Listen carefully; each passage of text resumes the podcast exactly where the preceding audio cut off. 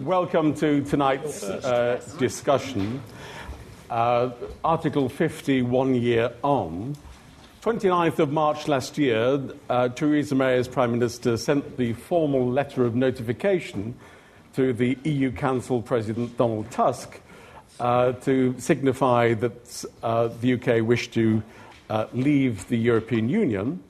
And 29th of March 2019, next year, uh, the UK will cease being a member of the European Union. Now, I guess you'll have had to be on some other planet in this last year not to have uh, been deluged with uh, media coverage of the Brexit negotiations. So we thought this evening we should indeed have a discussion as to what we've learned about Brexit, what we've learned about the Brexit process over the last 12 months. And I'm delighted that we have um, a number of colleagues here to uh, speak with their expertise on this uh, topic. We have uh, Tony Travers, who's the interim director of the School of Public Policy here at the LSE. Tony is very well known to so many of uh, you, uh, also director of LSE London, uh, a research centre at the LSE. Uh, he's a visiting professor in the government department. Jill Rutter is program director for Brexit uh, at the Institute for Governments and has co authored a number of the Institute's reports on the implications of Brexit for Whitehall and Westminster we hope to be joined by Professor Catherine Barnard from Cambridge University, where she is Professor of EU Law and Employment Law and uh, Senior Tutor and Fellow of Trinity College. I say we hope to be joined by uh, Catherine. Uh, I understand that she's on a train and she's destined to get here and uh, she's intent on joining us, but uh, we'll improvise as we go along. And last but certainly not least, Simon Hix is director of the Political Science and Political Economy Group at the LSE and co editor of the journal EU Politics, written extensively on EU politics and now also on Brexit. We've got a division of Labour. I'll be chairing the discussion. Uh, I'm going to ask Tony Travers in a moment uh, to begin looking at the domestic politics of the Brexit negotiations. I'm then going to invite Jill Rutter uh, to speak about how Whitehall has handled the negotiations. Hopefully, we will then be joined by Catherine Barnard to tell us about the legal constraints on the withdrawal process. And Simon will wrap things up talking about the reactions of the EU 27, the prospects for a deal, what we've learned over the last year about a deal. Each of these speakers have been invited to speak for about seven, eight minutes just to give a very brief kickstart to the discussion, and then there should be plenty of time for discussion with you, uh, the audience. Um, I'm sure there is a hashtag behind me. Uh, yes, LSE Brexit. What else would you have expected? We look forward to your comments as the evening uh, progresses uh, on Brexit. I should say, finally, that the panel is being organised jointly by the European Institute here at the school and also the Institute for Public Affairs at the LSE. Uh, so, without further ado, can you please join me in welcoming our speakers and our first speaker, Tony Travers? Well, thank you, Kevin, and uh, good evening, everyone. This is one of those events, rather like those reviews of the year you get in December, which comes just before the actual end of the year, begging the question what happens if something occurs in the next two weeks.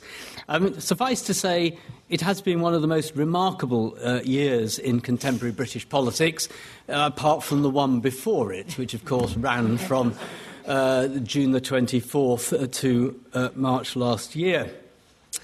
And of course, the triggering of Article 50 was an intriguing uh, thing for a government to have done, in that it set a time limit for our, the UK's exit from the European Union, set a clock ticking in a way that I think for the insider British government, I'm sure Jill will point, uh, talk about this, created a very hard deadline for a system of government, both politically and the civil service, which quite likes malleability, the capacity to kick things off in the future. You know, should we build a runway in the southeast? Well, not quite yet. You know, that kind of thing. So it's, it's a hard deadline.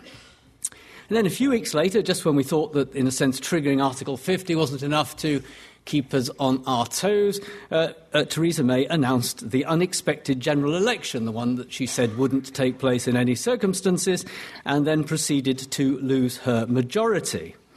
So much of the 10 months since uh, has been explained by these two events. So these two events explain so much of what has happened in UK politics since then. In fairness to Mrs. May, some of this started in uh, June 2016, partly because David Cameron had decided to hold a referendum on an issue where he prepared for only one result, or at least didn't prepare for, the government didn't prepare for the result that actually occurred. So everything started more or less from scratch, as far as we can see, immediately after the referendum. So we got new departments, and I'm sure Jill's going to talk about these. I won't go into those in detail. New departments, changes to existing departments within Whitehall. But I think what it's fair to say has happened since then is that the process of Brexit has engulfed Whitehall. It's simply become a massive challenge to the operation of the UK government system. And personally, I can't think of anything quite like it, not even joining the EU, uh, since the uh, end of the Second World War. I think it's that kind of existential and systemic uh, challenge for the system. So uh, the civil service and government now have to deliver something. The trouble is they have to deliver this incredibly important policy with a government that has no majority, save supported by the Democratic Unionist Party. It relies within its coalition on any one day on groups that are strongly pro and strongly anti Brexit, so they've got to keep, uh, Mrs. May's got to keep them on side. Uh, the opposition is broadly anti Brexit, but it's ambiguous, and that makes it even more difficult to work out what will happen next at any point. And of course, the difficulty that the Prime Minister and the government has that if they come to any particular and definite policy, something that is absolutely easy to see, that either the pro or the anti Brexit people within the government's coalition will break away. And in that sense, you know, the constructive ambiguity we've heard so much about remains ambiguous, even if not constructive. Uh, so it appears that Whitehall is now massively engaged, not only the departments with the new departments, but in writing policy papers, delivering analysis, producing briefings for ministers. But it's not possible for them or for government publicly to state what exactly the outcomes of this process are going to be. Intriguingly, particularly for me, there are lots of parts of government, or lots of areas of public policy where it would have been possible for government to have produced a detailed suggestion of where we're going by now, consultation po- policy, even a policy.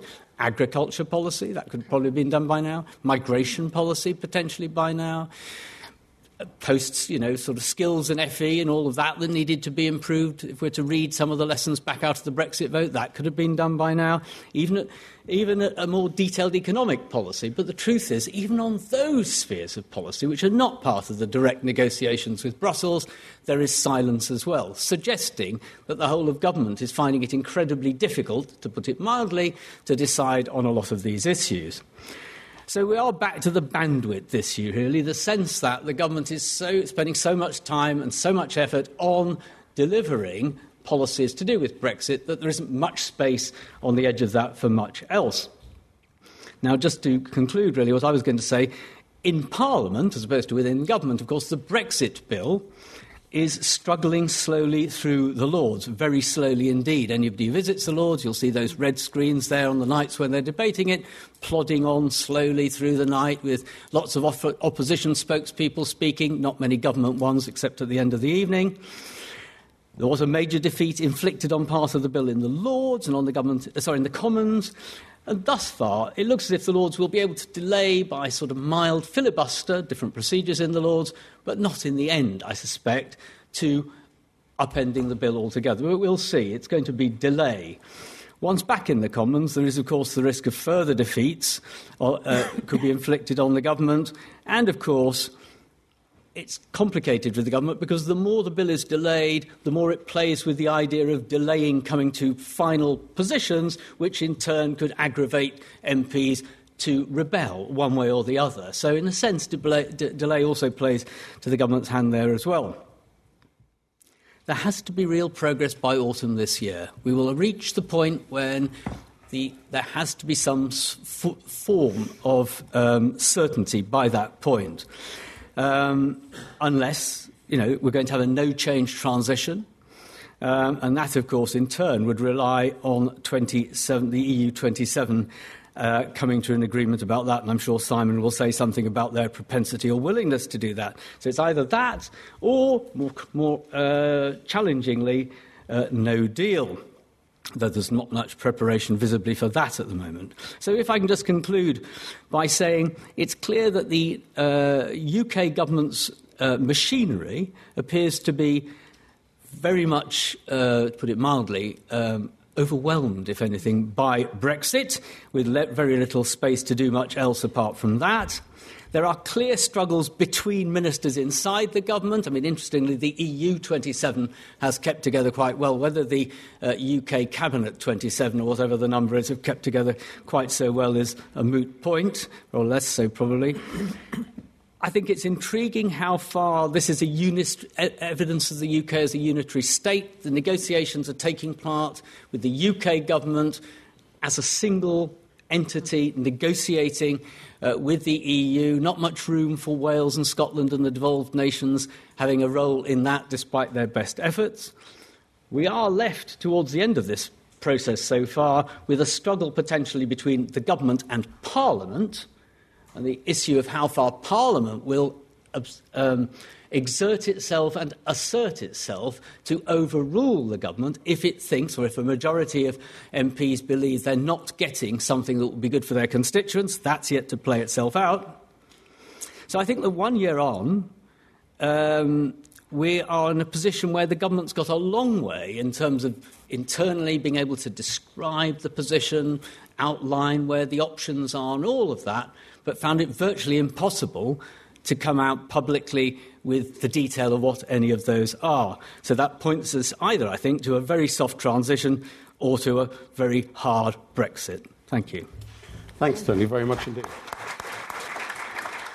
I wonder if we could just give Tony one more minute uh, to address more in terms of the internal politics of the Conservative Party. Wow. And if you think in terms of the last year, are the hard Brexiteers in the Conservative Party more or less influential now?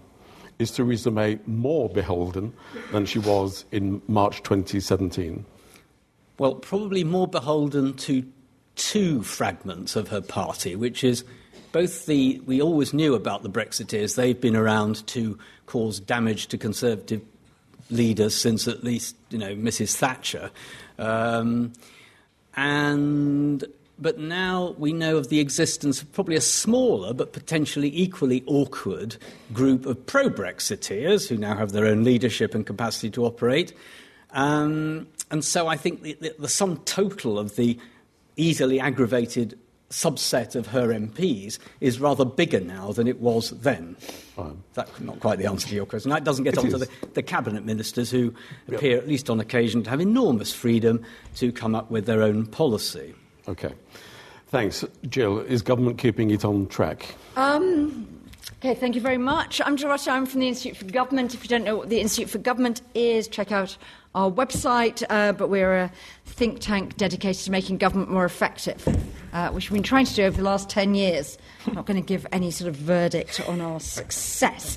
But anyway, so I, my brief is to talk about negotiating Brexit and Whitehall. But I think one of the things that's really interesting is I'm going to focus largely on the negotiations with the European Union.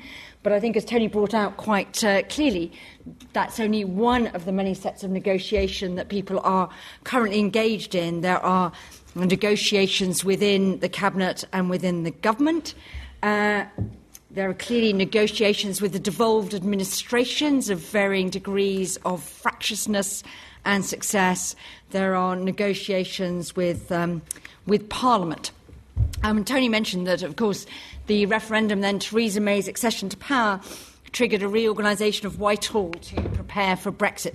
The most notable thing was, uh, was the very hasty decision to replace the Cabinet Office Europe unit that David uh, Cameron had briefly tasked with preparing for Brexit under Oliver Letwin, uh, headed at that time by Ollie Robbins, with a freestanding department for exiting the EU. Started off with 50 people in that nucleus.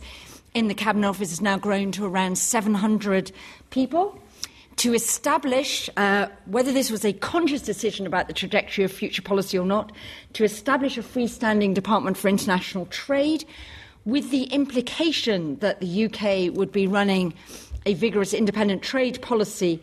And therefore, as we all, when we got to understand actually what the customs union was, meant that we were probably leaving the customs union under Liam Fox. Uh, that department has grown its nucleus, which was the trade policy group. They also added in UK trade and investment and UK export finance. There were some other consequential reorganisations, most notably the abolition of the Department of Energy and Climate Change to create space for these extra departments and its uh, uh, transformation into BEIS, the Department for Business, Energy and Industrial Strategy, and a consequent transfer of higher education, open brackets, teaching, close brackets, to the Department for Education. So those were the machinery of government changes. Of course, one of the interesting things is some of us, she said, plug for IFG, uh, said don't create a freestanding separate department for exiting the EU. You will discover that basically what you need is a cabinet office style coordination function because actually the person who is in charge of the negotiations is not the Secretary of State for exiting the EU, it is the Prime Minister. surprise, surprise, roll on to September 2017 the Department for Exiting the EU was decapitated.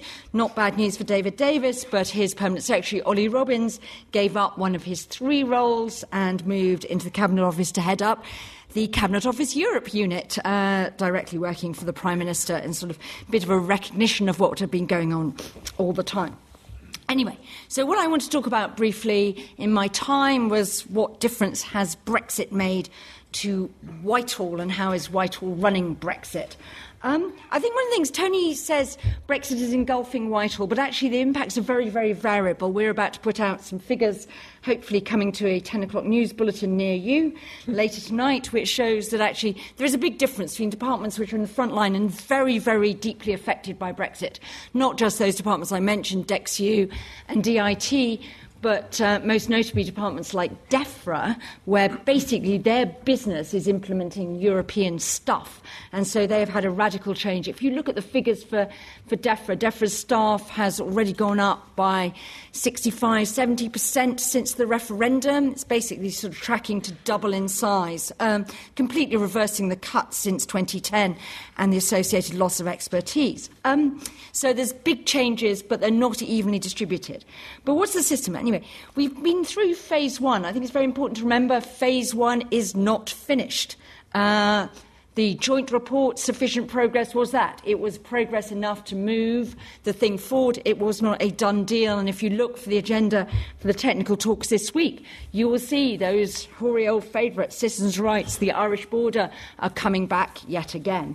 Um, but actually, phase one, both for the 27 and for Her Majesty's government were, in a sense, the easy phase. Certainly, in sense of implications for Whitehall, there were really only three big departments that had to be involved beyond DExEU and the Cabinet Office. The Treasury led on the money. And to all intents, we're told the Treasury did quite a good job uh, in some forensic analysis of what liabilities uh, the UK was prepared to meet or not. The Home Office uh, led on citizens' rights. And then there's a bit of a question mark about who actually led on Ireland. Probably number 10. That's actually what happens when anything serious in Ireland is going on. Because remember, the Northern Ireland Office, at the same time as trying to restore the Stormont Executive, uh, is an incredibly small department. And that process was all overseen by what first out was quite a small negotiation subcommittee. It's subsequently been expanded. And one of the reasons you have to expand it is that phase two if and when we get on beyond sort of future principles or whatever the sort of thing Michel Barnier probably thinks goes into the withdrawal agreement, when you get into the nitty gritty of negotiating the UK's uh, deal, then that becomes uh, something that really will involve most government departments. So if you look at the sort of chapters you tend to get in a trade deal, you will have the Treasury on financial services. You will have BEIS liaising with business, covering all their sectors, but also interested in intellectual property, in business regulation. DEFRA will be looking at what does it say about agriculture and fish and environmental regulation. Department of Health on pharma. Um, Home Office again on migration regimes. Department for Transport on keeping all those transport links going loads of government departments interested in regulations that come to the EU. For example, one of the very big implementers of EU regulations is the Health and Safety Executive, which reports to the Department of Work and Pensions. Open brackets, who knew? But anyway. Um, So, you know, Treasury on tax, look at the EU's level playing fields. They're very worried. The rogue UK is going to undercut them on corporation tax, spurred on by our friends in the US.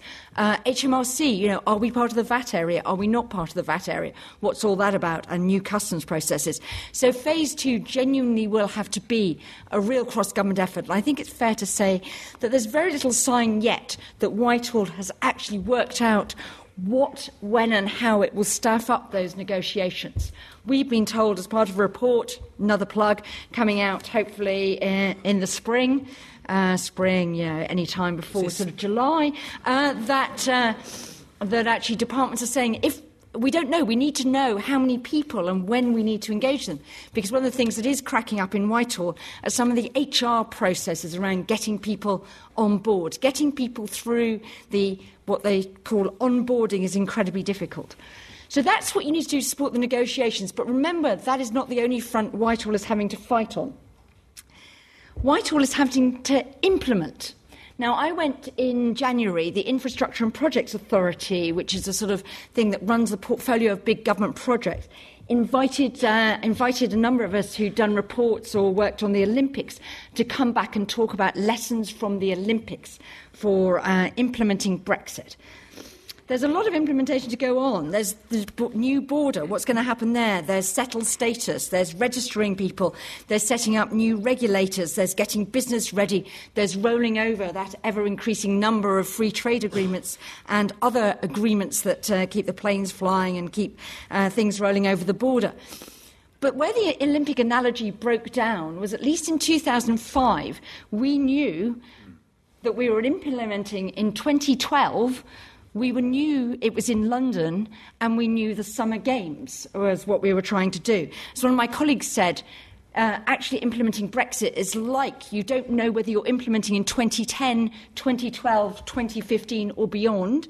You don't know whether it's in London, Manchester, or Belfast, and you don't know whether you're implementing the summer or the winter games. So it's a massively more complex task. Meanwhile, uh, we had eight Brexit bills announced in a sort of Queen's speech that otherwise looked like a list of government handout bills to private members. We had eight bills. That's now risen to 11 Brexit related pieces of legislation. None are yet on the statute book. And if you look, and again, plug a nice little tracker we've got, uh, got going, the timetables for all of them are moving inexorably to the right. That means that when you look at Tony's hard deadline of uh, of uh, March 2019. Quite a lot of those absolutely need to be on the statute book against various of those scenarios. Uh, we are ending up with a sort of essay crisis to end all essay crisis there. That's just the primary legislation. We're already told that under the withdrawal bill we need uh, a thousand plus statutory instruments to come. And Parliament, of course, one of the big battles in the withdrawal bill is about Parliament having more of a role in sifting and scrutinising the government's idea. We just slipped them all through through negative procedures. No, thank you. That's uh, this is about parliamentary sovereignty. We really want to scrutinise all of those. So that is going to be a massive headache. Both for Parliament, but also for the officials that have to support that process. So, just a quick preview. Uh, see Michael Crick in the audience. This is still under embargo. But anyway, so we reckon that what's, it, what's, the, what's Brexit cost us so far? I just thought we might end with a bit on that. We think it's cost around 400 million quid in extra spending in 2017 18. Uh, possibly, the Chancellor's already said he'll allocate another 1.5 billion next year and the year after. Basically, almost all that money so far has gone on new staff, uh, either permanent staff, largely permanent staff, quite a lot of temps, a bit of consulting. but we haven't actually seen anything yet. The big spend is yet to come. Thank you, Joe.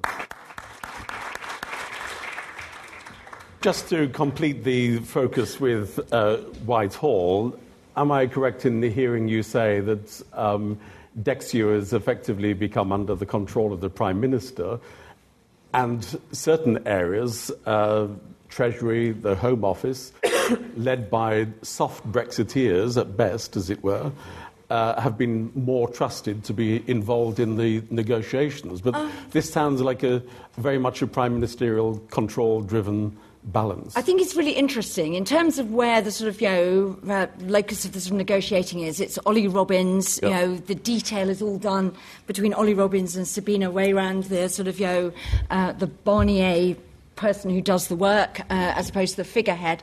So that seems to be where the sort of real negotiation. Obviously, Ollie Robbins now reports directly into the Prime Minister. DExEU still has a mass. DExEU is shepherding through the withdrawal bill.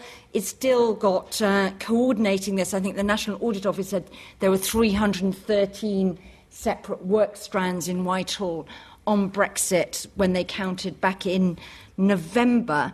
I think what's happened, though, and one of the things that's real pro- really a problem, and that goes to a bit of what Tony was saying, is that there two, we've had two very different decision making regimes over the tenure of Theresa May as Prime Minister.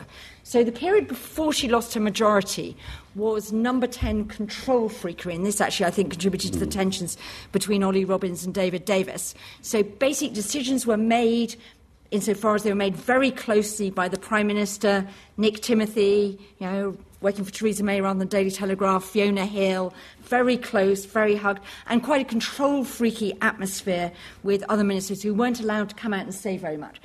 Post loss of majority, that completely has broken down. And what you basically have is, I think, having watched government over quite a long time, Tony might want to comment, an unprecedented degree of cabinet indiscipline yeah. mm. about ministers freelancing, making their own alliances. A David Davis and uh, you know Philip Hammond article. Is it Philip Hammond now liaising with Liam Fox? I put an article. So it's basically sort of you know ministers freelancing all around and huge amounts of activity that in any normal cabinet you would have expected to see ministers being sacked for is now just, oh yeah, God, it's them again and stuff like that. um, but the trouble is, and the trouble Whitehall people say is, we can do all the work, but it actually does us no good if no decisions are being made. So you can meet and meet and meet but someone somewhere has to mm. decide something. Mm. And I think the absolute agonising process leading to the Prime Minister's speech at Mansion House 10 days ago, which was easily two months, if not 14 months too late, uh, just shows how difficult it is to get any progress in decision making in Whitehall. Thank you. Tony, I just, well, just to add, I mean, it's, it's both freelancing and positioning for the future, isn't yeah. it? So it's doubly complicated because some of it's about now and about Brexit, and some of it's simply about the classic, normal future. What am I going to do in politics in the future? So it's in two dimensions, even worse than it might be if it were in one. Okay, let's uh, look at the EU dim- dimension. Simon. Yeah, so I will, I will focus more on the politics of uh, the EU side and also the politics of the relationship between the EU 27 and the UK. Um, uh, first of all, let me say a bit about the, the, the, process. I mean, we've heard a bit about phase one and phase two. Let me fill in some of those details.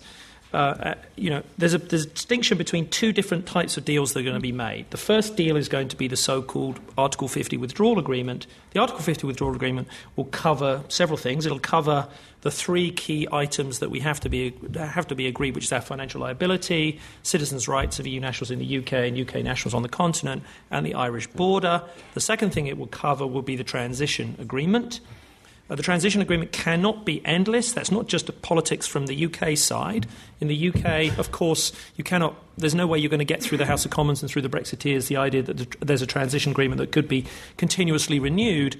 What we don't uh, quite appreciate is also from the EU side, there's a big legal constraint on that, in that you cannot have a transition agreement as part of a withdrawal agreement because th- that would say that's beyond the competence of a withdrawal agreement. If it's a transition agreement, that's actually a trade agreement if it's going to be continually renewed. That has to be agreed under different sections of the treaty. So a withdrawal agreement can only agree a very limited transition agreement, and the EU would like that transition agreement to run and com- finish in December 2020, which was a bit of a surprise from London.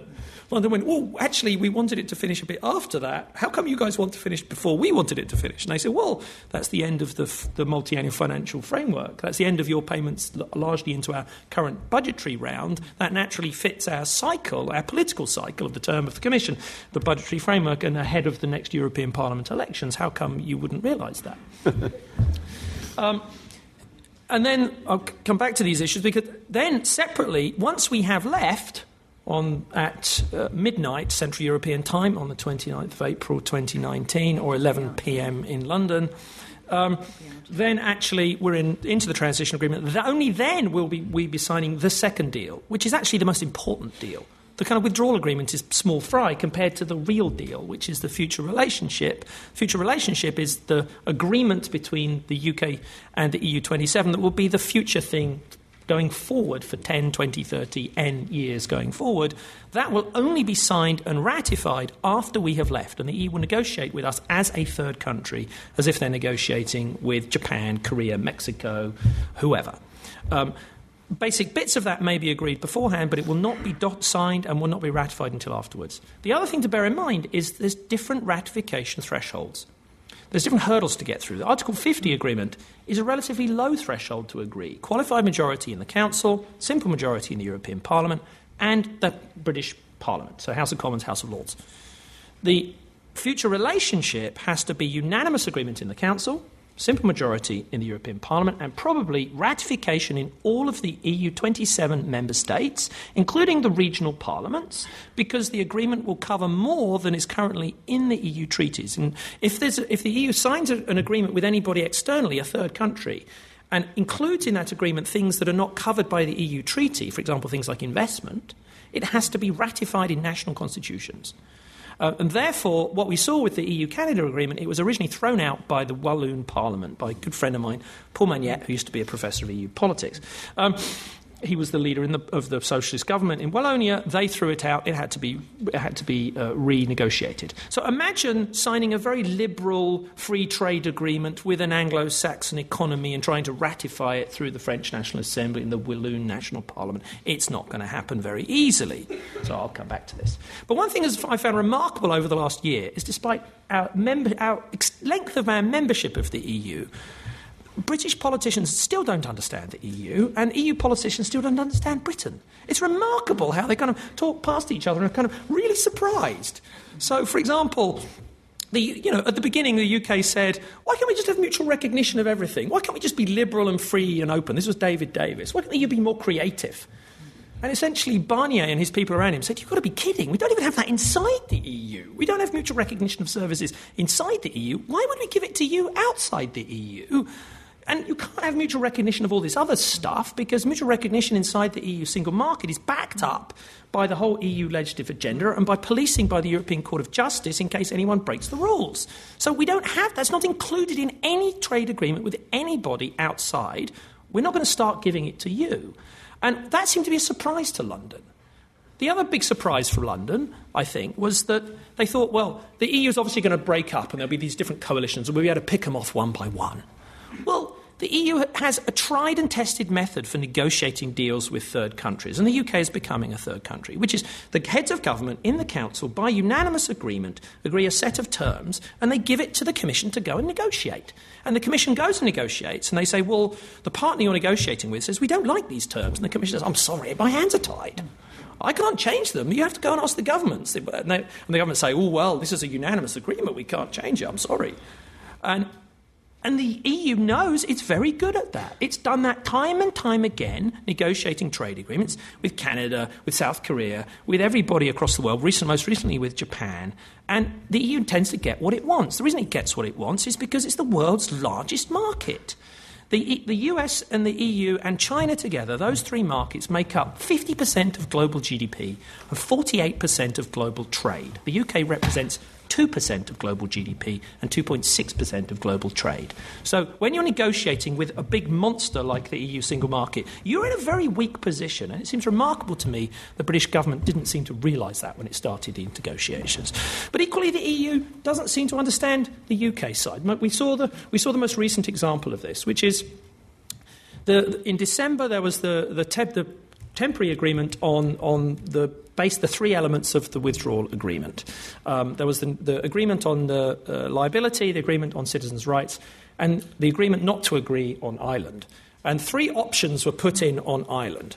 Option A was that uh, there would be no border because there'd be an agreement in a trade agreement between the EU and the UK that would mean there wouldn't need to be a border. Option B would be that then the UK would stay, in, the whole of the UK would stay in the customs union, so you wouldn't need a border. And if they fail to agree those two things, then there would be a fallback, which is option C, which is that Northern Ireland on its own would stay in the customs union. So the, the EU side then said, well, the British government has signed up to this. The Prime Minister's signature is there on the deal. So, therefore, they must be serious that option C is a feasible option. Let's flesh out option C so at least we have a, a backstop if there can be no agreement. And then there's uproar in the House of Commons, and Theresa May stands up and said, No British Prime Minister would ever agree to anything like, would ever agree to a separation between Northern Ireland and the continent. Which in Brussels they're scratching their head going, But in December you just signed that. I don't understand how. Well, of course they don't understand. Uh, everybody could have told them there was no way that politically any Prime Minister in Britain was ever going to agree to there being a border between Northern Ireland and the mainland. You could never get that through the House of Commons. Even, of course, even Labour now, with Jeremy Corbyn and his sympathy to Sinn Féin, is not going to agree to that. So, you know, if they'd had their own political radar of politics in London, there's no way they would have, would have uh, uh, underestimated what was going to happen on that. One of the most frustrating things I find is we've actually moved quite a long way, despite the kind of daily moaning and whinging about us not, not agreeing and everybody arguing. We've actually moved quite a long way. We're pretty close to a withdrawal agreement. We're pretty close to a transition agreement. I'm confident the deals can be done. We also moved a long way in terms of what the British government is going to ask for. The British government is asking for what Boris Johnson calls Canada plus, plus, plus, plus, which is a free trade agreement plus every bell and whistle he can think of to add to it. The EU side has already said there's no way we can agree to that. There's no way we can agree to free movement of financial services. We haven't agreed to that in any other free trade agreement with any other country. we cannot agree to mutual recognition. We cannot agree to regulatory equivalence because we don't trust you guys. And there's no way we'll recognise your standards as mutual, as the same as our kind of standards to give you free access, like passporting for financial services. So we think a basic free trade agreement. I actually think a basic free trade agreement is probably where we're heading because we haven't got much time to agree it after transition. Um, we've only got two years to agree it and ratify it and implement it. That's not very long. The threshold is incredibly high. Ratification in all national, I think it's 32 parliaments, would have to ratify the deal that's been done. And there isn't an appetite to give bankers in the City of London free access to the single market. Try and get that through the Walloon Parliament. Thank you, Simon, very much indeed. Catherine, welcome. We know that you've had Herculean efforts to get here this evening, uh, but you've joined us on stage when um, we've covered uh, the domestic politics, we've covered Whitehall, we've covered the EU negotiation process. What we're waiting for you to tell us is what we've learned in terms of the legal constraints on the outcome. Well, thank you very much. And first of all, I apologise very much for being late. I spent uh, hour and three quarters sitting on a train, most of it outside Welwyn City, which is not uh, Welwyn North, which is not a place where I'd recommend you spend a wet uh, Monday evening, especially when you know you're getting ever later. Um, now, I'm going to talk a little bit about the law. I'm basically going to give the legal backbone to what Simon has um, said. I realise that the law is a rather dull constraint and also turns people's stomachs. But the reality is that the law does provide the framework for what has happened, what is happening, and what will happen.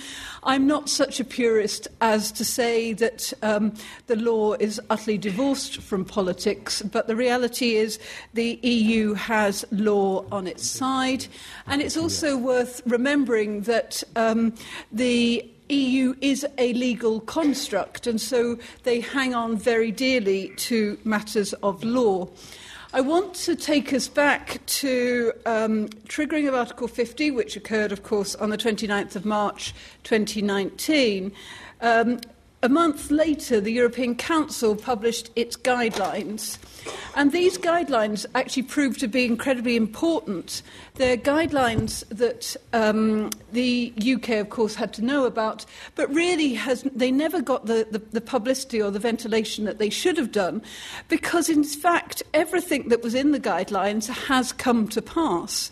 And just as the EU predicted, so the EU said, essentially, I slightly um, uh, uh, shorten it, but they said that there will in fact be three phases. Phase one, which will be on the divorce, uh, looking at the three big ticket items, uh, namely citizens' rights, the Northern Ireland border, and the budget, and something will need to be done about agencies and also something about the free trade agreements.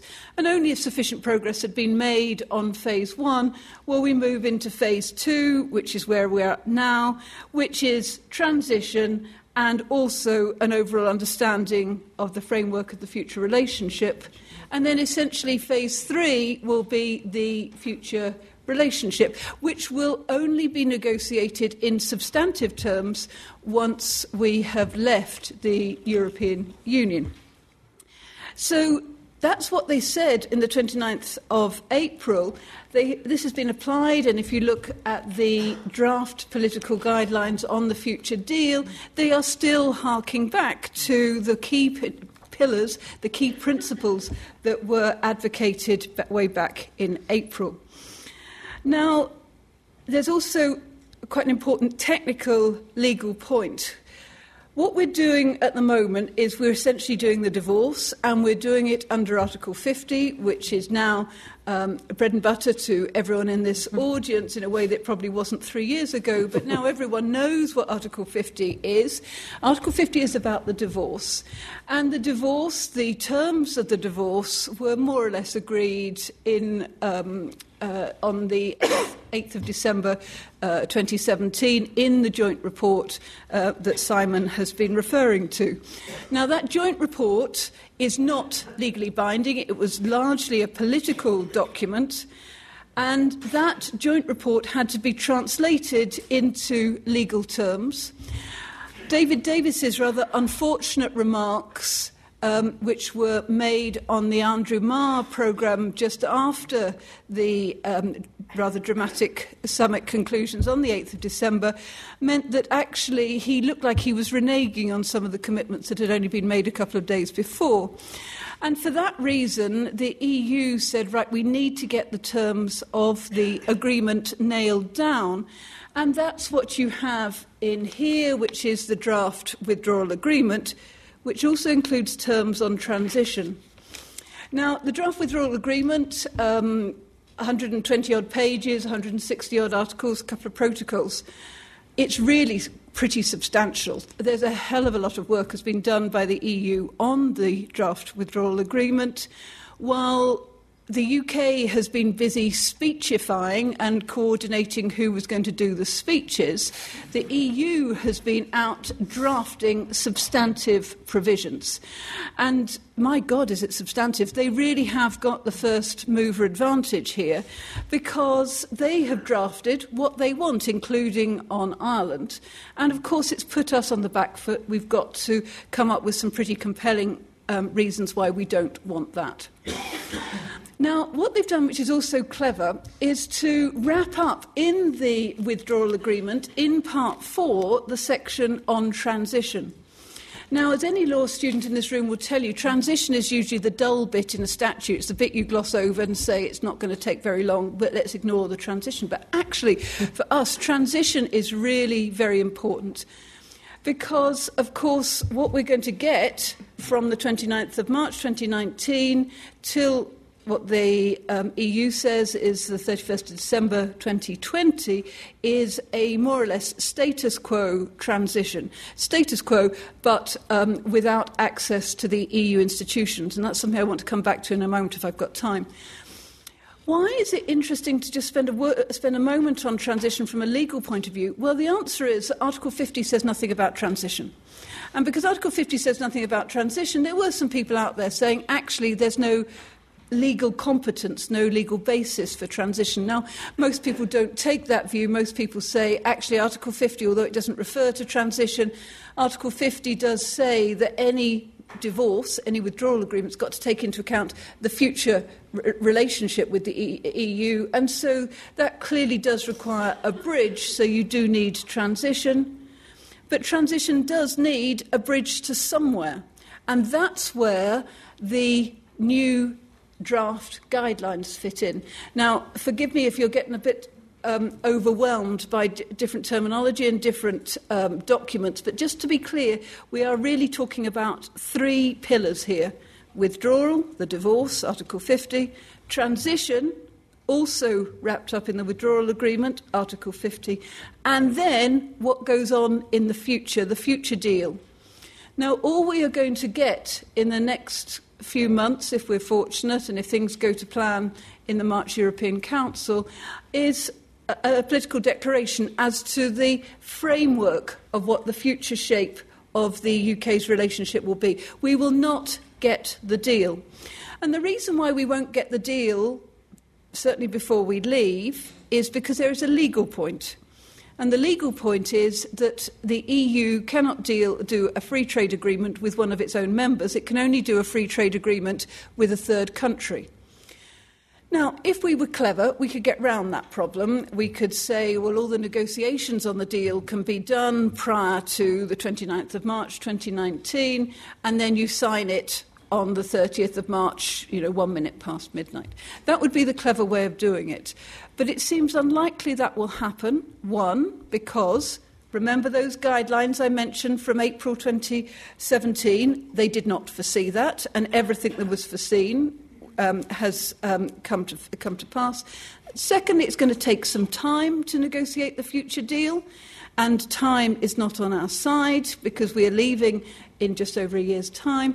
And thirdly, as Simon rightly said, it's very likely that any future deal, and it might be deals, it might be treaties, plural, um, will be adopted under different legal bases.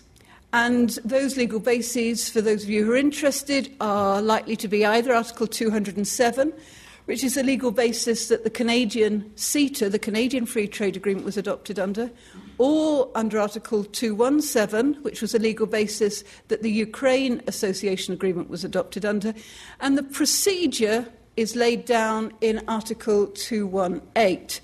Now, if you're losing the will to live and think, thanking your lucky stars that you are not a lawyer, just remember this is our bed, bread and butter. Now, 218 will be the new Article 50. People will be talking about 218 in some months' time in a way that Article 50 just drops off their so one, tongue. one year. Uh, you can come back and we'll talk about Article 218. Absolutely. yeah. but book, Plenty of book, years your, to book your seats now. Um, Ten years it would just go. be me and my mum in the audience. um, but Article 218 lays down the, the, the procedure. Now, it's very likely, given the nature of the agreement that's going to be entered into, sort of Canada plus, plus, plus, it's likely that it will be what's called a mixed agreement, which is, means an agreement that needs to be agreed both by the EU and also by the member states. And in those member states, some of them require referenda, some of them require ratification, but it's certain that they will require ratification by national and regional parliaments. Probably not referenda, but we never quite sure. But there will need to be ratification. There'll be, need to be ratification by um, the national and regional parliaments, and a country like Belgium, as you've already heard, has is it six or seven of them? Six. Six. And of course, that includes Wallonia. So it may be that what we're talking about is um, all of this takes time. And so the future deal is going to be somewhere down the, down the line. Now, if you accept my analysis, if you accept my analysis that in fact it's going to take a while to get to um, the uh, deal itself, let's say, let's be generous, let's say it takes three years. And then it takes another year for the national constitutional processes, namely the national ratification. We're talking possibly four years or so from 2019. Some people say five years, some people say even longer, but let's say four or five years. If you do the maths, clearly a, a transition period um, of um, just shy of two years will not be enough to get us over the line to where we are now to our future trading relationship. So a lot of people think that the transition period will have to last longer than the um, just shy of two years or 20 months that is currently envisaged. That raises an interesting legal question. How do you do it? given the uncertainty of the legal basis over transition in the first place. Watch out to see if, in the revisions the, uh, of the withdrawal agreement, the text that I've got in front of me, of course, is what the EU has put on the table. The UK has not had um, its say in the negotiations. Well, it's talking negotiating at the moment. We haven't seen the UK's version. Just watch to see if there's a clause that allows for some sort of rollover of the transition period, an extension beyond December uh, 2020. So we've got withdrawal, divorce going ahead at the moment. We've got transition wrapped up in um, the uh, withdrawal. And then we've also got the future deal. If I've got one minute left, I'll just say something about the domestic um, legal scene. The domestic legal scene is, of course, the divorce needs to be given effect to in UK legislation, and that's where the EU withdrawal bill fits in. The EU withdrawal bill is the bill that's currently going through the Houses of uh, Parliament at the moment. It's currently in the House of Lords, where they are having some very high level debates on it. Most people think the withdrawal bill will be passed, that there might be there will be some concessions to um, uh, keep the Lords on side, but in reality, the Lords will not block the passage of this bill. And once it becomes a bill, or once it becomes an, it ceases to be a bill, it becomes an act. That act has the effect of turning off the European Communities Act 1972, which was the act which took us in to the European Union. So the withdrawal bill will turn the European Communities Act off, including the key pillars of the Act, the principles of supremacy of EU law, so if there's a conflict between EU law and national law, EU law prevails, and the principle of direct effect, which is about the enforceability of EU law in national courts. The problem is, transition says we've got status quo. So, in fact, what is turned off by the withdrawal bill well will have to be turned back on by, in order to give effect to transition.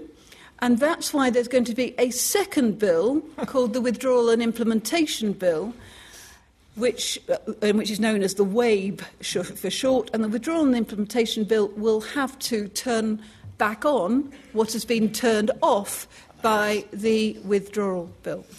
Now, the other point to note is the withdrawal bill gives dramatic powers to the executive. You will have heard about these Henry VIII clauses. These Henry VIII clauses um, give the executive really significant powers to amend not just secondary legislation, statutory instruments, but also acts of parliament. And this is very unusual. It's unusual for the executive to be able to amend acts of parliament, primary law. And so there's a lot of concern about the scope of those powers. But those powers are absolutely necessary because without those powers, we cannot deliver Brexit effectively. It's thought that somewhere in the region of about a thousand statutory instruments are going to have to go through Parliament as soon as the withdrawal bill becomes an act. And some of these statutory instruments are vastly complicated. Just think about the area of financial services, think about the areas that you perhaps work in. You just get a flavour of the sheer complexity of what the civil service is having to deal with.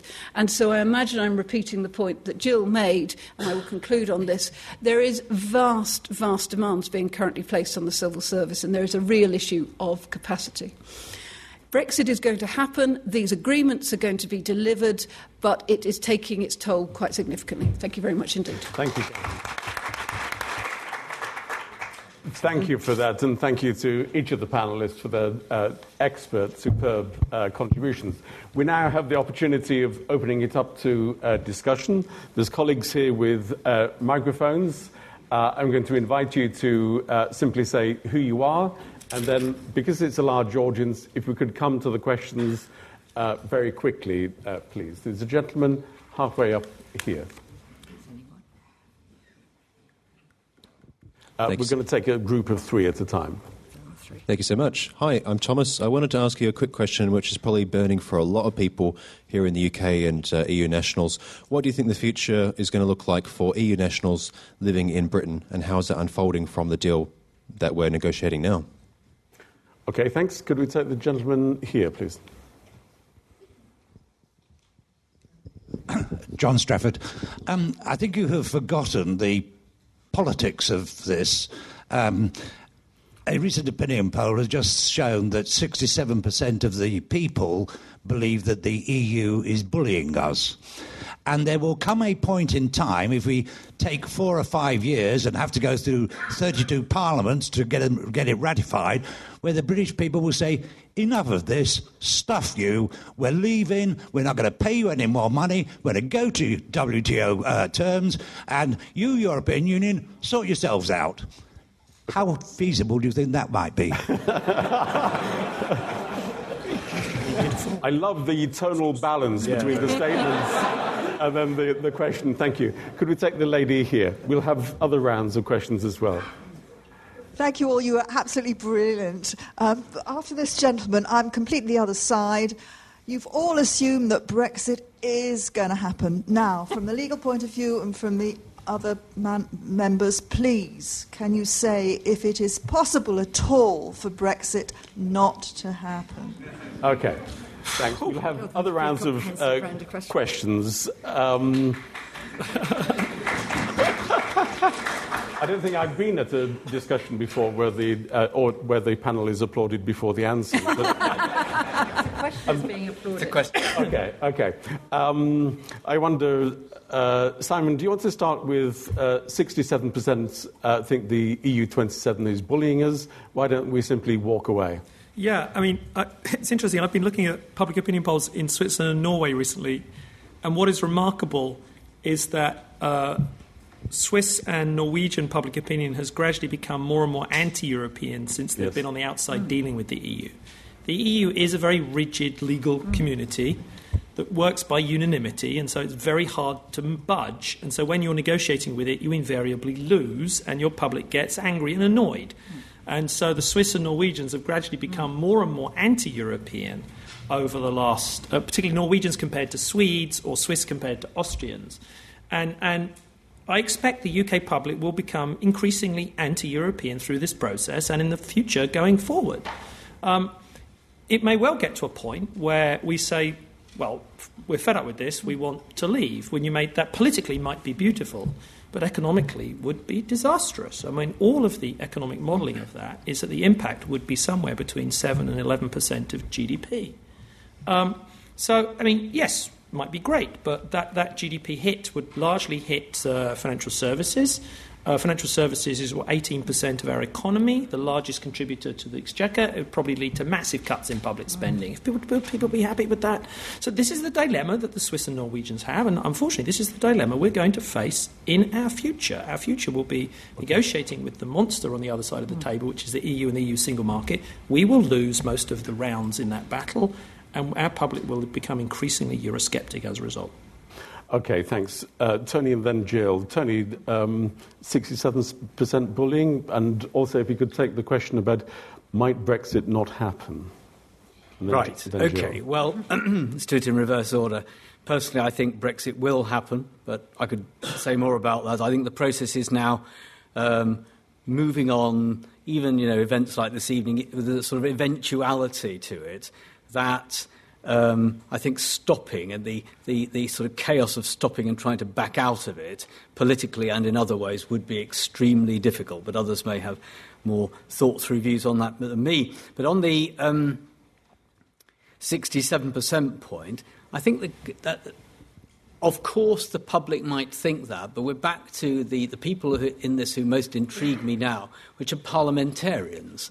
That is, the majority of MPs in uh, just about for the Conservatives, certainly for Labour, on balance, are against this policy.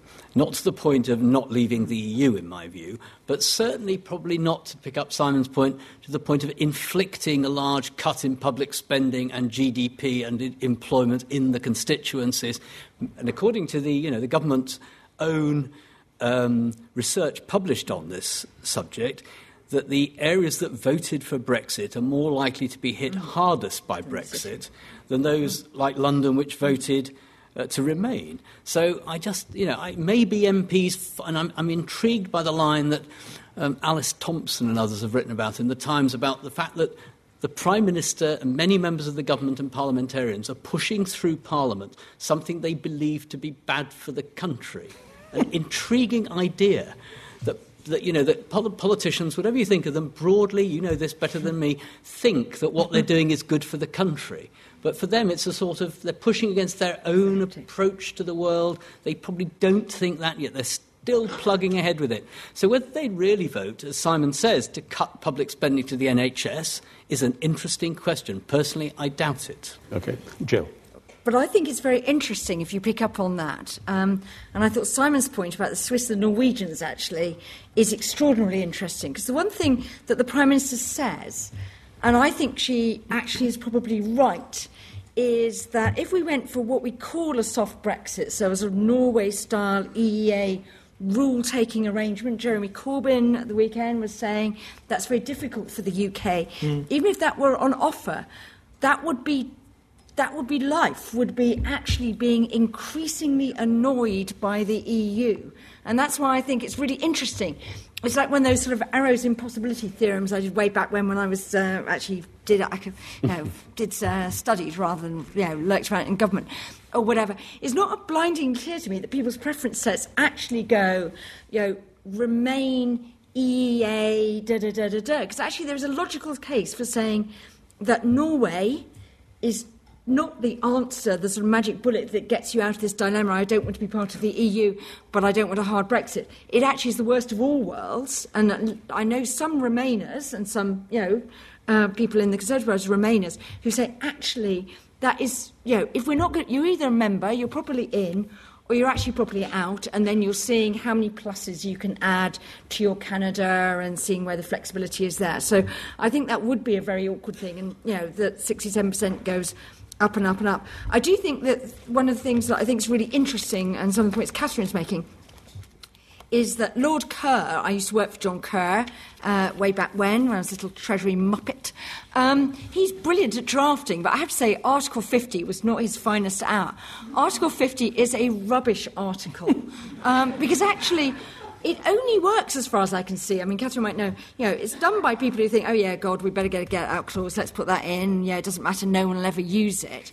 Because actually, the fact that you can't agree your future relationship during that period is ridiculous if you want to actually have any sort of sensible arrangement, I think the two year period is clearly, they keep on saying you can't do that sort of deal in two years. It only works basically if you're chucking someone out and saying go into an EEA style arrangement, here's one we prepared earlier. You can't do a Canada style deal. Michel Barnier always says Canada takes five years. So I think, uh, I think whatever. I think on will Brexit not happen? I think you have to see if you if there's to be any prospect of that, you'd need to see a hugely bigger shift in public opinion than any polls suggest now. Because if you think that that would only be doable through a second referendum, the timing's all quite tricky on that, or whatever, maybe in a sort of prolonged standstill transition.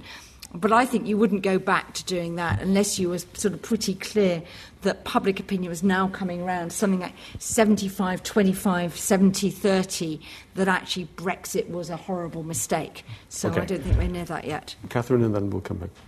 Catherine. Should I deal with the question about Please, yes. um, EU nationals? So, um, as far as EU nationals who are currently here, they're in pretty good position. They will get settled status if they've done five years, if they are already here, or if they arrive during transition. That crept out um, on the 28th of February when the withdrawal um, agreement was published. They will start to be able to accumulate the period to get the five years. Furthermore, they get quite a lot of the rights that they currently, enjoy under the Citizens' Rights Directive, and they are um, quite extensively fleshed out in the withdrawal agreement. Uh, post uh, Brexit, we don't know is the answer to that question. What's going to happen to um, free movement. It, we know free movement in and of itself will stop in the form that it is now. The question is, and one I think the government is divided on, and that's why the immigration white paper keeps being delayed, is should uh, all non UK nationals be treated the same? In other words, EEA nationals be treated in the same way as Indian or Pakistani citizens?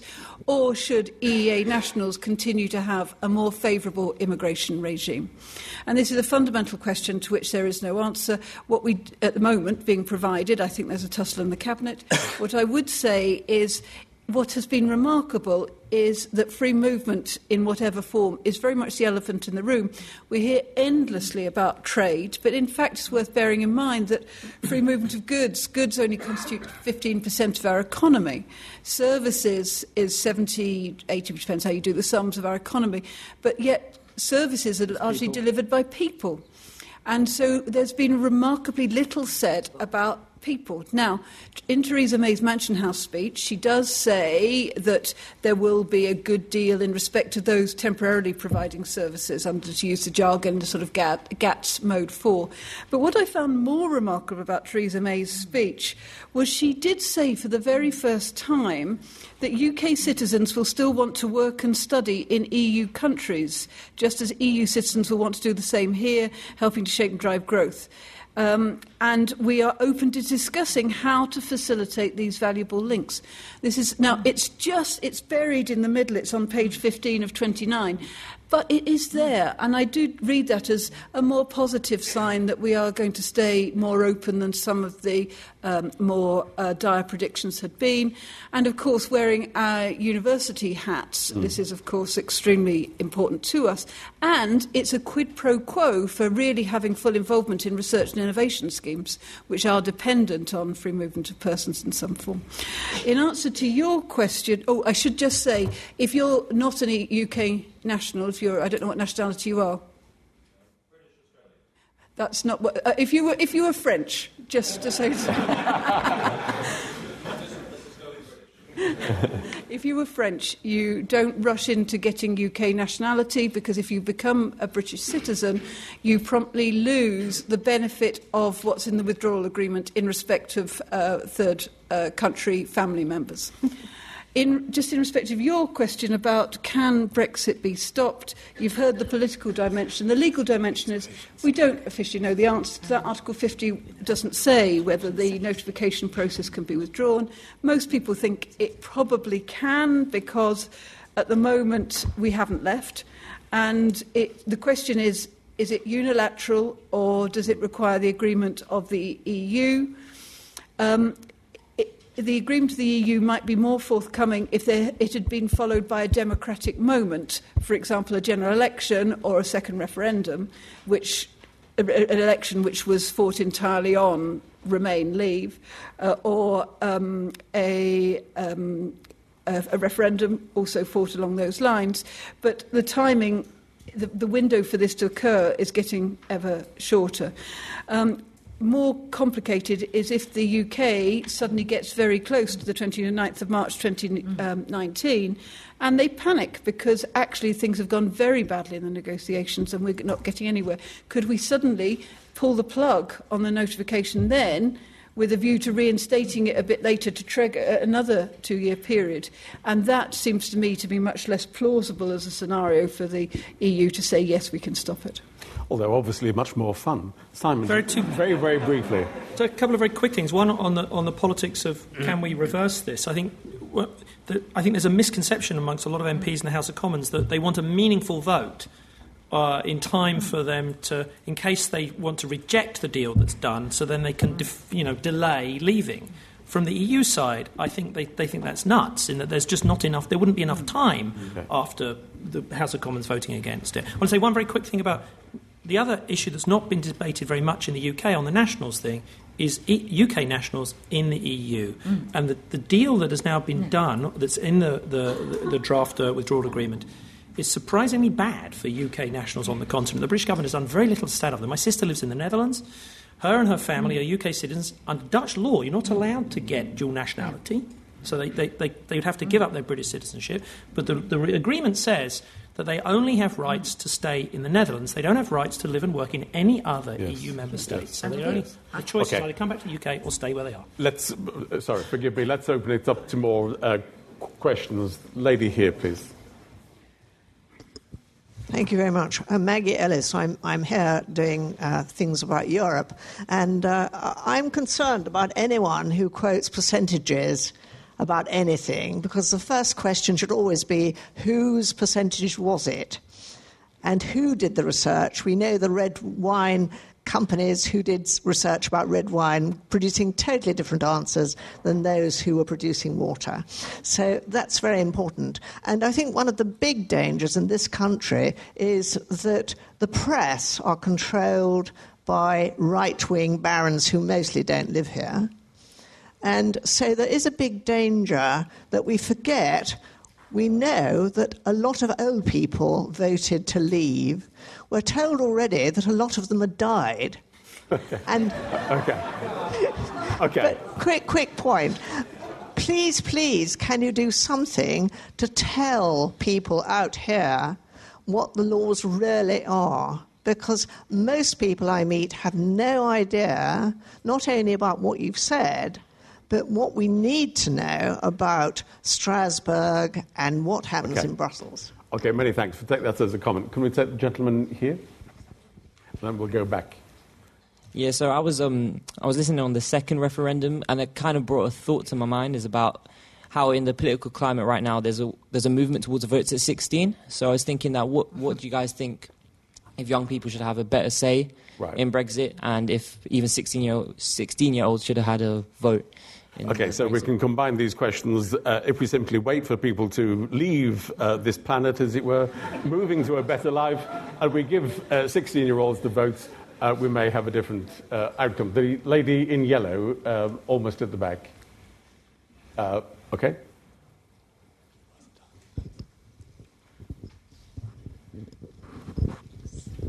Thank you. Well, my uh, question is much more general. Uh, I would like to know, so now uh, where the negotiation have come to, I would like to know if you had the chance to meet Theresa May and give her a recommendation that she might listen to. What would it? What would they be? like Right. three, three recommendations, let's say. Oh, I the- know. the- okay, okay.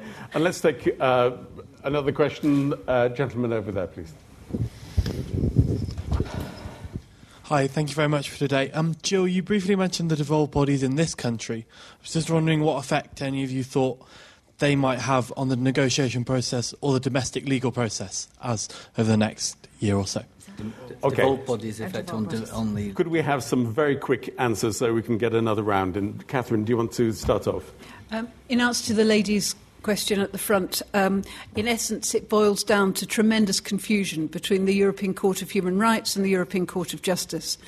I think i if every lawyer was given a pound for the time that people have said, well, the reason I voted leave was because of those dreadful terrorists and with the fact that they're stopped, we can't deport them. We would all be rich, or certainly academics would be rich, and as practitioners, they'd be very rich. But the point is, the Court of Human Rights, nothing to do with the European Union. There's mild overlap, but they're basically separate legal systems.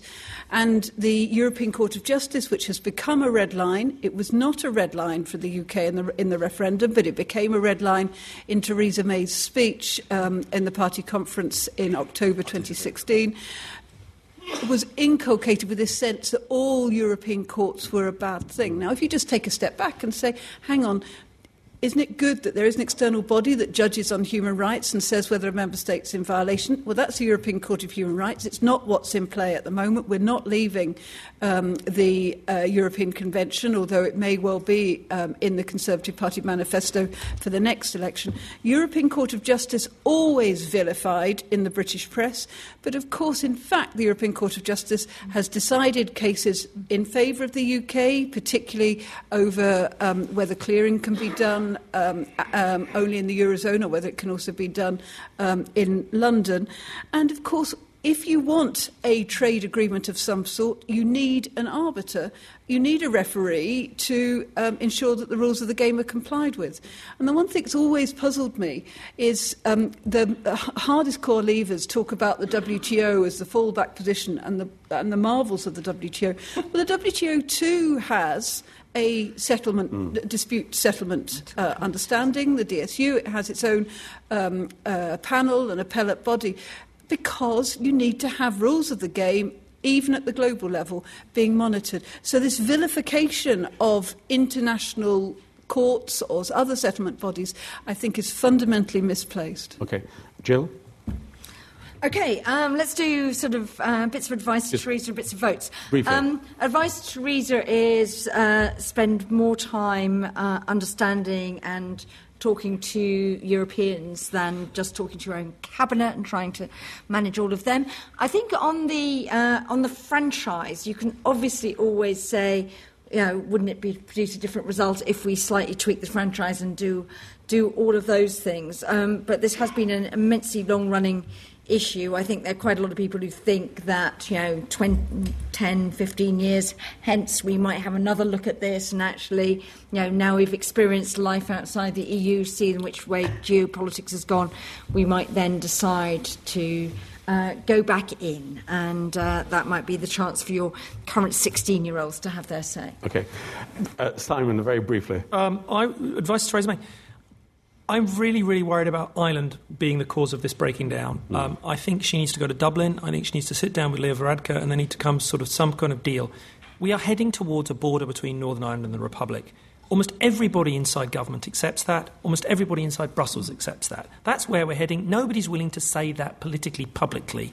So they need to just go and do a deal of some kind of arrangement. How actually are they going to manage that border? There will be a border, and the sooner they admit that publicly, the sooner they can start to address the political challenges. That Many thanks. Tony, briefly. Uh, well, votes at 16, not before there's, if there were to be a second referendum, which I personally doubt, the idea the government would have enough time to introduce the legislative change required to get votes for 16 year olds before that, I'm afraid, not likely. So I'd go on campaigning if you think votes at 16 are a good idea, but it won't happen before there's a second referendum.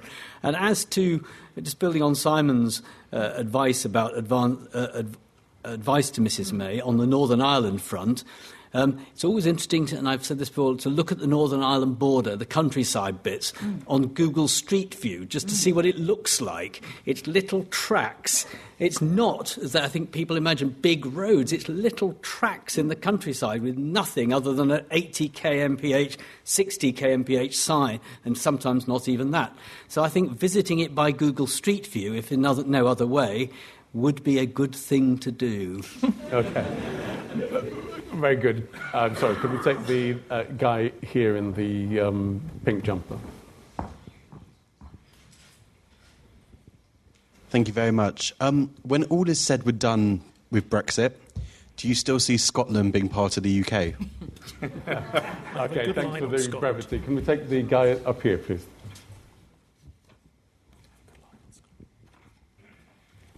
Thanks. Um, just a question for um, Professor Barnard. What do you think of the slew of recent new legal cases that have all sort of been started to try and throw a spanner in the works?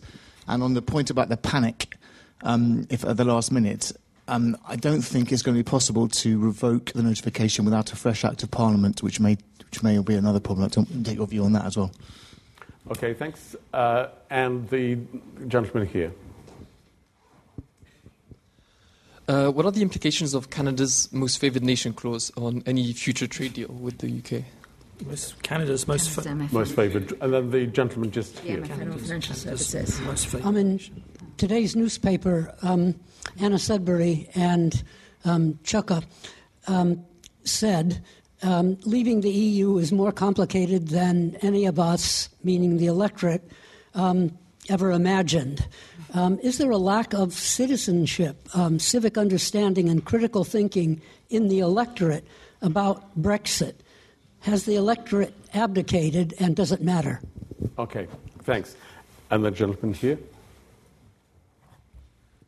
Okay, um, thank you very much. Uh, just wondering, realistically, do you think that there will be more immigration from um, Commonwealth countries after we leave? Because that was an argument used a lot to attract BME voters that people from Pakistan, India, Ghana would actually be able to come? Do you think that was just a tactic to attract them, or realistically, do you think just it will happen? Okay, thanks.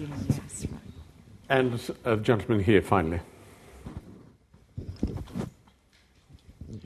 Uh, the interim between the uh, the UK uh, UK leaving Europe and um, trade deals being signed by Liam Fox, do, presumably that would they would during that interim, Britain would have to trade under WTO um, regulations. And I, has that been thought out? Uh, to me, it's a bit nightmarish that you're not part of the, no longer part of the EU, but you haven't signed deals with third third party countries. Okay.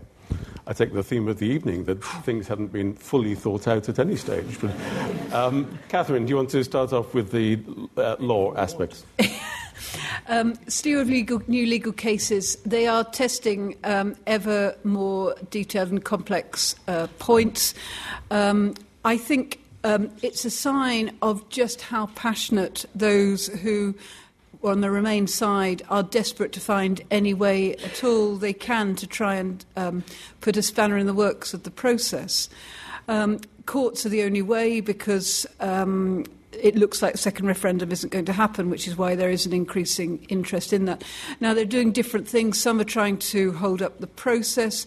Others, the one that started in the Netherlands, is about trying to improve the lot of uh, citizens like um, Simon's sister.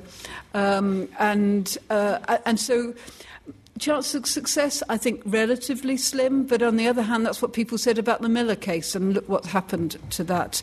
Um, and it really did make, um, I mean, it did make legal history. And of course, it, it had the paradoxical effect of giving Theresa May double legitimacy, both a, a popular legitimacy to, vote, to leave the European Union, but also a parliamentary legitimacy for leaving because there was an Act of Parliament. Do you need an Act of Parliament to um, withdraw the um, notification. Possibly, on the other hand, the rationale for having the Act of Parliament in the first place was it was going to be denying citizens quite a lot of rights by leaving. Of course, by withdrawing the notification, that would have the effect of returning to status quo, citizens would not be leave, losing those rights. So um, there could be a legal argument to be made that you don't need a second of act of um, Parliament. In respect of your question about will there be more immigration from countries like India and Pakistan, this goes back to the fundamental question I mentioned before about what will our future immigration policy look like some politicians, I think, did believe the fact that they were open, they were going to go for a global Britain, and a global Britain would be a very opening uh, immigration environment. But we know that those who voted to leave fell into a number of different groups. Some were the globalists who were advocating that sort of thing, but there was an awful lot of people who voted to leave because they were concerned about um, what they saw as um, excessive immigration, and so therefore wouldn't want to have a more relaxed immigration policy. It is worth bearing in mind that even now, where, in respect of immigration coming in from non EEA countries, the level of migration is still higher, just a bit higher, uh, where the UK has full control, than it is over EEA migration, where the numbers are going down, and the UK doesn't have the same level of control. Migration from non EEA states has always been higher than migration from EEA states. Simon, do you want to pick up on the Canada question or other aspects? Uh, I'm not a lawyer, but uh, I can say a little bit about trade. Let me say first about Scotland. My, I think what's fascinating about the public opinion polls in Scotland is how there was a little blip in, in, increase in support for Scottish independence after the referendum, but then it settled back down to more or less where it was before, which is 55% against independence, 45% in favour of independence. And a good friend of mine works in the Scottish government, and I asked him, uh, uh, you know, what he thought about this, and he said, Simon, here, here's the challenge for the SNP in Scotland: it's that that independence is much easier if we're both in the EU, because you wouldn't really notice it. There wouldn't be a border, there wouldn't be customs controls, you keep the pound, you keep the Queen, you keep the subs on the Clyde, and so on. Uh, if we're outside the EU and now we leave the UK, Westminster's going to say, well, we're going to build a wall, we're going to build a border, there'll be customs checks, you have to go, you guys have to have new passports. That's a much harder sell. And so he, uh, he said the only thing that would change that is if there is a major downturn in the UK economy and that's blamed on Brexit. And then that changes the debate about Scotland, which will then be vote to leave the UK to save the Scottish economy so we can get back in the single market. Um, but that's hugely uncertain. We don't know where that's going to happen. That, that, for me, is the only thing that really would change the debate on Scotland. Thanks. There was a question specifically about Canada as well. No, this is about the, the most favoured nation status yes. and, the tr- and trade issues. And there's two questions on trade mm. here. One is about the UK uh, what does the UK do with the 750 international agreements that the EU has signed? So the UK already has 750 agreements with other countries across the world by virtue of its EU membership, uh, including two really huge trade agreements, one with Canada and one with South Korea. Um, and the idea is that during that transition period, they will have to be renegotiated. We will stay effectively in the customs union during that transition period. At the end of that transition period, they will have to have new arrangements in place to replace all of those agreements. In fact, the one country in the world that we have more international agreements with than anyone else is Switzerland. And so there's a whole division in DExEU that's just dealing with trade agreements that the UK currently has with Switzerland and what are we going to do when we leave? Okay. Jill. So that I mean that's a very major piece of work is dealing with all of that. I just wanted to go to the point about uh, the electorate not understanding all the complexities. I don't think actually anyone understood the complexities. Uh, I think one of the things that's happened since Brexit, certainly in Whitehall, is that people have just begun to understand how interlocked we are, whether it's the 750 agreements, whether it's these other things. That basically, my analogy is, she says, analogy time, is that Brexit's a bit like a bit of damp on your wall, and you think you can deal with it just by cutting out that bit of damp. And then you take that away, and you see it spread all over the place into areas you never expected to have to deal with. And that's actually one of the things that people in Whitehall are absolutely grappling with. I just wanted to talk about most favoured nation. Lots of people say most favoured nation. As I understand it, uh, the EU would have to sort of, under the Canada Free Trade Deal, there are different most favoured nation clauses in the South Korea deal Simon mentioned. I think, not as a lawyer, what uh, most favoured nation means is if they do a deal, they have to offer that deal to those countries. Now, say the deal on financial services required the UK to submit to a lot of EU supervision, lots of approximation to EU rules. Canada might say, actually, no thanks, you know, we're not that interested. But that's what an MFN deal would mean. Exactly. So, yeah. So yeah, we'll see where we see where we get to. There were, of course, you know, some enhanced provisions on regulatory cooperation in TTIP, as we keep on being reminded, which Michel Barnier was the sort of you know upfront negotiator on. Though apparently those were all at the behest of the UK Treasury, so they may not be pressing in that direction quite so much anymore. Thanks, Tony. Well, on the was it all too complex? It was obviously complex. So, in fairness, I think that if you are strongly in favour of Brexit, and not, probably not as many people are strongly in favour of Brexit in the audience tonight as other audiences, then I think a significant minority of them think it isn't complicated. They think it's dead easy mm. and that we should just go ahead with it in an optimistic way. You know, given the 60, whatever it was, percent who th- think we're all being bullied, and if we just get on with it and do it, then it'll be fine. And of course, 25 years from now, it will be. Everything will be 30, 40, 50 years out from now. So there's that issue.